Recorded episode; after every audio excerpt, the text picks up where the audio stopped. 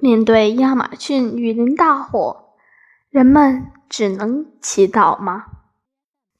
亚马逊雨林是世界上最大的热带雨林，被称之为“世界之肺”，每每年产生地球上五分之一的氧气，是全人类生存绿色的后盾。如今却像一个巨大被烧得通红的烙铁。在社交媒体上，对于这场大火的关注度也并没有达到极其严重。性相符的程度，这与不久前发生的巴黎圣母院大火成鲜明的对比。后者几乎占领了所有的媒体头条，大笔的款项也迅速到位。巴黎圣母院烧毁，让人们心碎落泪；地球之肺的大火，却仿佛与世人无关。根据著名的蝴蝶效应理论，亚马逊雨林的一只蝴蝶扇动翅膀，可以在两周后引发美国的萨克斯的一场旋风。而今，亚马逊雨林万千生灵葬身火海，却不能唤起地球人的自自省和警觉。当下。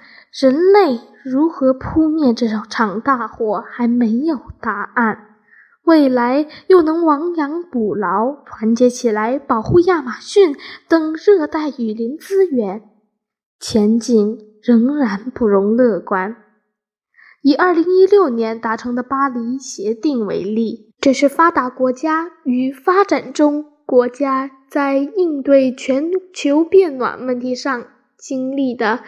艰难谈判，好不容易才达成的共识，可谓是人类为扭转地球生态恶化趋势做出的第一次成功的努力，让人们看到了解决问题的曙光。